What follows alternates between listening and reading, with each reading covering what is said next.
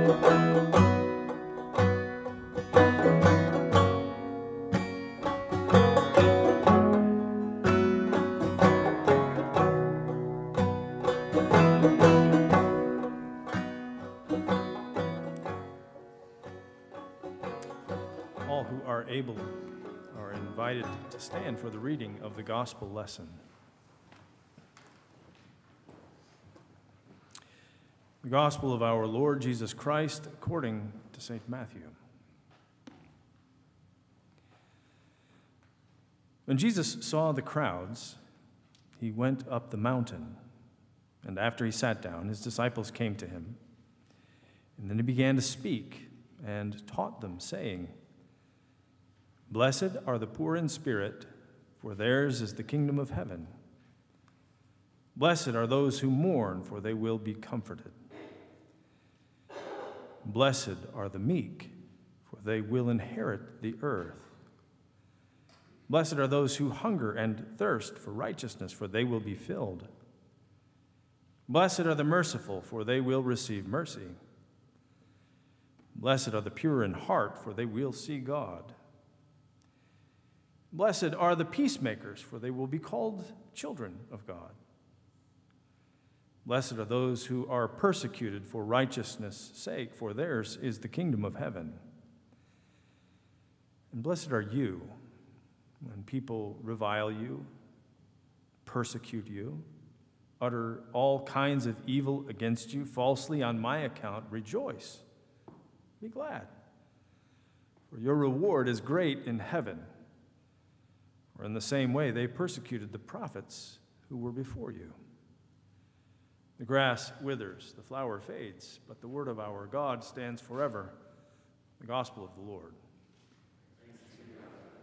You may be seated.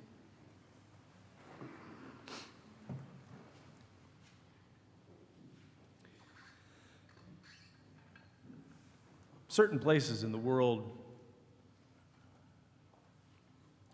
are so iconic that we recognize them immediately when we see a picture of them. Mm. Mount Rushmore, or the, the Eiffel Tower, the Sphinx, the Grand Canyon, the Duomo in Florence, that great sacred shrine, Wrigley Field. And if you've had any experience at any one of these places, then even mentioning them can flood you with emotion. And you remember the kinds of feelings that you had when you, when you first saw them, when you first experienced them, and, and how they've made you feel every time since. But it doesn't have to be a specific place to trigger memories and emotions. If I say middle school locker room. I bet that fills you with all kinds of memories. Uh, with the complex emotions encoded in each of our mental and emotional maps from prepubescence. And if I say newborn nursery, or grandma's kitchen, or dad's car, or mom's jewelry box, or a swimming pool in June, smell of chlorine. See, many of you will immediately get an image in your mind, feel something inside. But even as we have wonderfully happy memories evoked by images and places and sounds and smells, we can just as easily find ourselves triggered by reference to something awful. If I say the DMV, the principal's office, a dark cellar on a stormy night, or turning left out of the parking lot at Kroger on Bardstown Road during rush hour. But I mean, you know, those are more or less easy ones, but, but, but there are deeper, uglier ways to be triggered, aren't there? Here's a couple Tyre Nichols. Memphis police.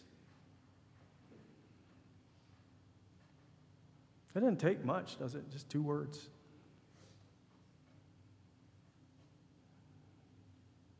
Just two words to summon a resigned shake of the head, a foreboding in the lump in the stomach. The commemoration surrounding the 78th anniversary of the liberation of Auschwitz Friday demonstrate the power of memory and why there are certain places in the world that evoke a sense of dread and despair, a sense that evil is very much a part of our world, even if they're places that you've never actually been yourself. Among some folks in our culture who decry the ubiquity of political correctness, it has become fashionable to mock trigger warnings. That is, exposing someone to an idea or an image or a phrase that triggers a horrible memory and painful experience. I mean, to mock trigger warnings as an example of the weak constitutions of liberals and woke progressive snowflakes. But talking about being triggered is only an observation that there are things in our environment that elicit strong physical and emotional responses within us. I mean, that's not controversial to say, is it? Being aware of and taking responsibility for how your actions, your words, might induce powerful reactions within others. It's not being politically correct, it's, it's, it's called being a decent human being or in the context of worship, being a faithful follower of Jesus. Our passage this morning opens with a trigger. Now, it may not jump out at you, but it's there all the same. Matthew's readers would have picked up on it. Can you, can you see it? Can you think of what it might be? It's in the very first sentence. When Jesus saw the crowds, he went up the mountain. Now, why does that produce a response in Matthew's readers? Well, think about it.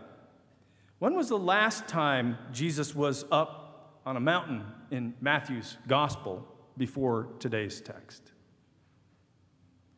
You remember? It's just in the previous chapter. Jesus was, has been out in the wilderness having a wonderful confab with uh, the devil over the subject of Jesus' political aspirations. Jesus has been tempted to turn stones into bread and to throw himself from the pinnacle of the temple, and Jesus hasn't fallen for it. You see what I did there? But for the final temptation, Matthew tells us that the devil took him to a very high mountain and showed him all the kingdoms of the world and their splendor. Remember now? What is it that the tempter tempts Jesus with at the top of the mountain? All the kingdoms of the world. If Jesus will just bend the knee, the devil promises him that he'll be Caesar, king of the whole world. But Jesus declines, doesn't he? Why? Well, Matthew doesn't say explicitly why Jesus turns down the offer to rule over the kingdoms of the world. However, we get some hints as Matthew brings Jesus back from his time in the wilderness and he begins his ministry. So, Jesus, upon returning, as we discussed last week, immediately gets another glimpse of how kings operate in this world. Having come down off the mountain and looking at all the kingdoms of the world, he's reminded how the rulers act. As John the Baptist has been arrested by King Herod Antipas, Caesar's right hand man in Galilee, simply because Herod didn't like the way John questions Herod's morality. That's the kind of rule Jesus turned down in the wilderness. A, a, realm where one's enemies must be stamped out, where, where power is exercised not on behalf of the poor and the vulnerable, but in expediting the interests of the people in charge. Violence and domination are the tools of the kingdoms of the world Jesus wants no part of. So, in ascending another mountain in our gospel this morning, Jesus announces his intention to begin to lay out the nature and the contours of a different kind of kingdom, a reign that will stand in stark contrast to the kind of rule Jesus has just rejected. The heart of the passage this morning is commonly known as the Beatitudes, which means only something like blessings. Regardless of your training or opinion about what constitutes a good kingdom, this list of blessings that Jesus hands down seems like a pretty strange one to set at the heart of a new realm, right? Blessed are the poor in spirit. Blessed are those who mourn. Blessed are the meek. Blessed are those who hunger and thirst for justice. Blessed are the merciful, the pure in heart, peacemakers. Blessed are those who are persecuted in the pursuit of justice. That's just weird, isn't it? And because this list is so odd, biblical interpreters have spent a great deal of time and dump truck loads of student loan money trying to get a handle on what Jesus seems to be saying here. One of the most popular ways of trying to wrestle this little bit of scripture into submission is to interpret it as, as aspirational, which is to say, if, if you want to be blessed or happy, another way of translating the word, then you need to cultivate these kinds of traits. Uh, years ago, Robert Schuller, the, uh, the, the Crystal Cathedral guy, he wrote a book entitled uh, The Be Happy Attitudes Eight Positive Attitudes That Change Your Life. Now, apart from the schlockiness of the title and the heroic level of contorted biblical interpretation, Schuller advances the idea that the Beatitudes are a kind of self help guidebook. Uh, if you really want to be happy, according to this reading of Matthew 5, apparently you need to try to be more what? Poor in spirit? Sadder? More mournful? Meeker? Try to be more persecuted? Which leads us with an uncomfortable question for Dr. Schuller who aspires to those things? Right? I mean, even if you wanted to be more of those things, how, how would you even go about it? You see what I mean, right? The Beatitudes are a, lousy substitute for some good old fashioned pop psychology and, and, and, and Christian self help, whatever that is. Knowing the problems with viewing this passage as Jesus' snappy version of a little personal spiritual tune up, many interpreters have attempted to blunt the force of this short list by, by sort of spiritualizing it. On this account, Jesus is talking about people not in the everyday sense of you know, how they make their way in the world, but about their inner lives kind of uh, like a, a, religious Sybil Trelawney, right? With all the scarves and mist and breathy pronouncements. You need to get your heart right. Your interior space needs a good spring cleaning, an attitude adjustment, a good firm kick in the spiritual pants. But you see, the problem with this interpretation, as popular as it is, is it doesn't take into account where Jesus stands when he offers it up. And what is the nature of the lives and the kinds of expectations of the people who've come to hear him to speak? You got to think about them and where he is. Remember, the Sermon on the Mount is set against the backdrop of a competing version of what kingdom means. In Satan's version of things, the one typified by the darkness and terror visited on the oppressed peasantry in the Roman Empire, the rule of a king requires that the people be kept pacified, impotent, uh, kept in their places.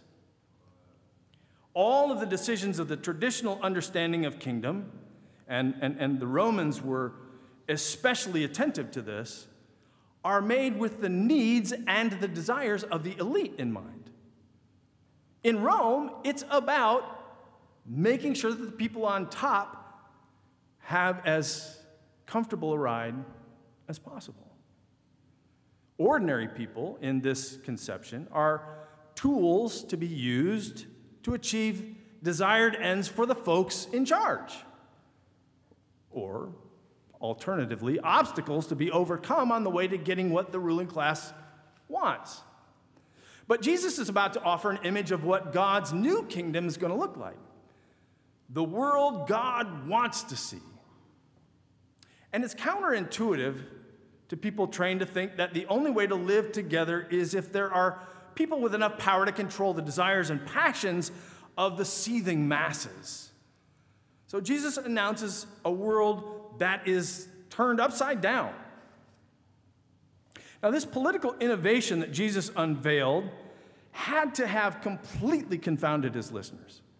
I mean, the ancient world, by and large, conceived of worth and value as a precise social calculator.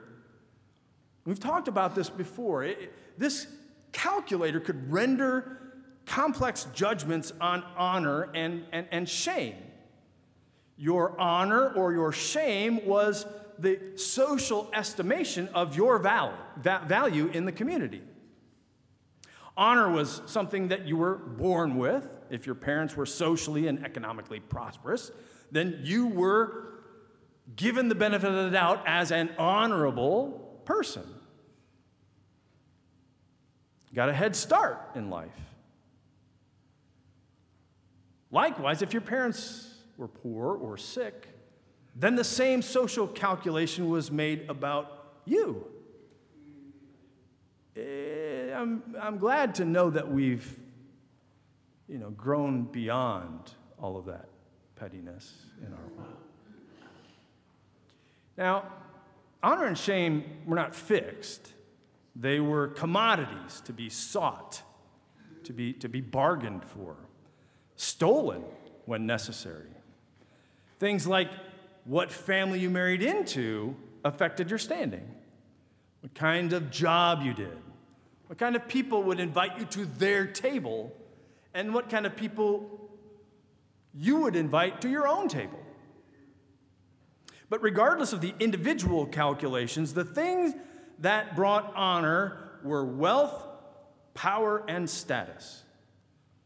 On the other hand, the things that brought dishonor or shame were things like poverty, powerlessness, living on the margins. So when Jesus says that those who will be blessed are poor in spirit in God's new realm, not talking about the faint hearted. Jesus is talking about those who are actually poor. Those who are so far down the economic ladder that their spirits are characterized by constant despair.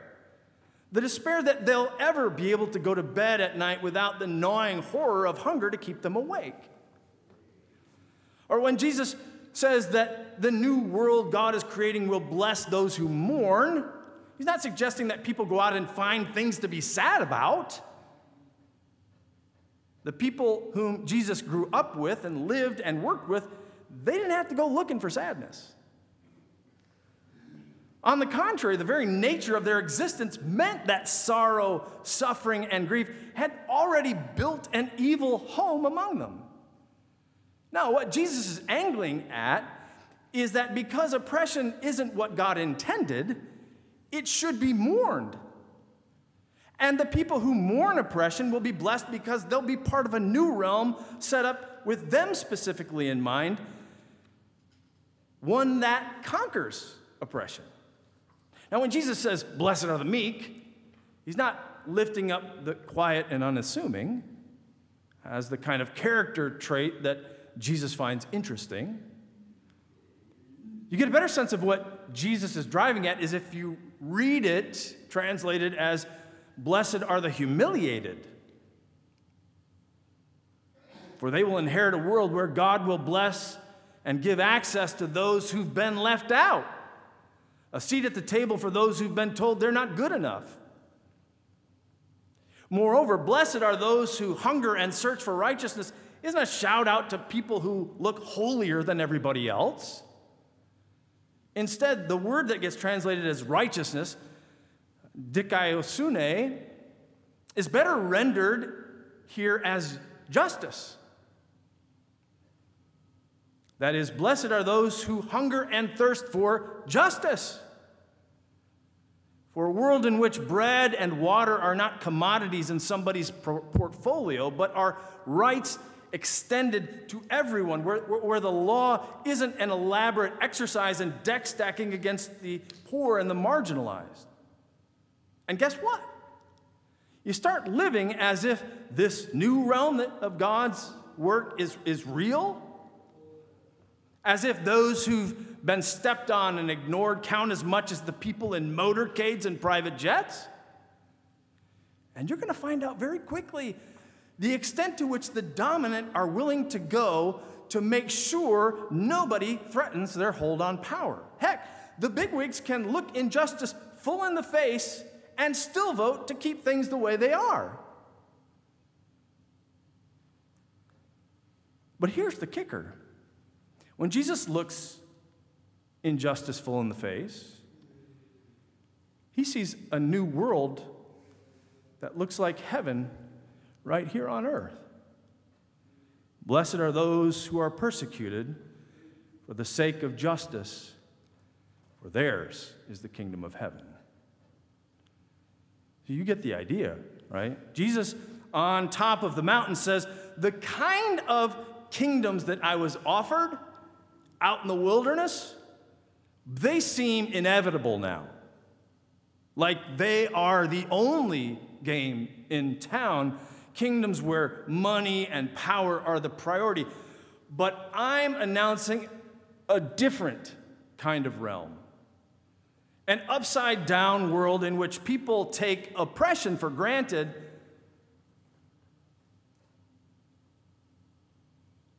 That it will be turned on its head where the people who've huddled in the shadow of empire will finally get to enjoy the light and warmth of a new sun rising in a world reborn. The Beatitudes aren't quaint little self help nuggets that you can cross stitch on your grandma's throw pillow, pillows. They're the revolutionary announcement of Jesus that the world we take for granted as the way things are always going to be, where rulers lie, cheat, and steal because nobody stare, dares to stop them, where the hungry have their food stamps reduced, where the stranger in the land is no longer welcome, all of that is going to be displaced in favor of something newly created, something that couldn't stand in starker contrast to the kingdoms of this world. The one offered to Jesus on that mountaintop in the wilderness, those worlds.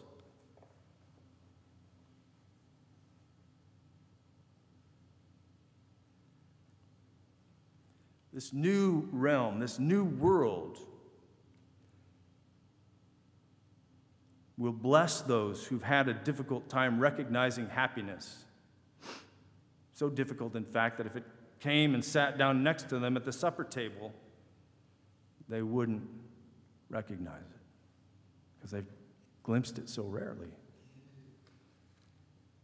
The light shines in the darkness, Isaiah tells us, and the darkness does not overcome it. And though you and I aren't responsible for generating the light, we are responsible for reflecting it to the world. And when we do, I just have to tell you, it's, it's going to look outrageous. It's going to look outlandish, like, like, like the upside down, like nothing the kingdoms of this world could ever even imagine. We can imagine. As we've heard Jesus talk about it. Amen.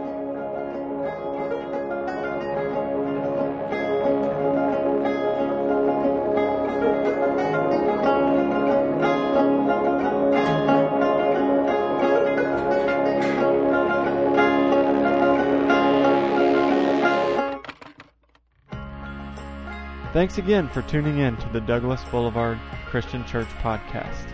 If you liked what you heard, please rate the podcast on iTunes, retweet the link, or just tell your friends. Godspeed until next time on the Douglas Boulevard Christian Church podcast.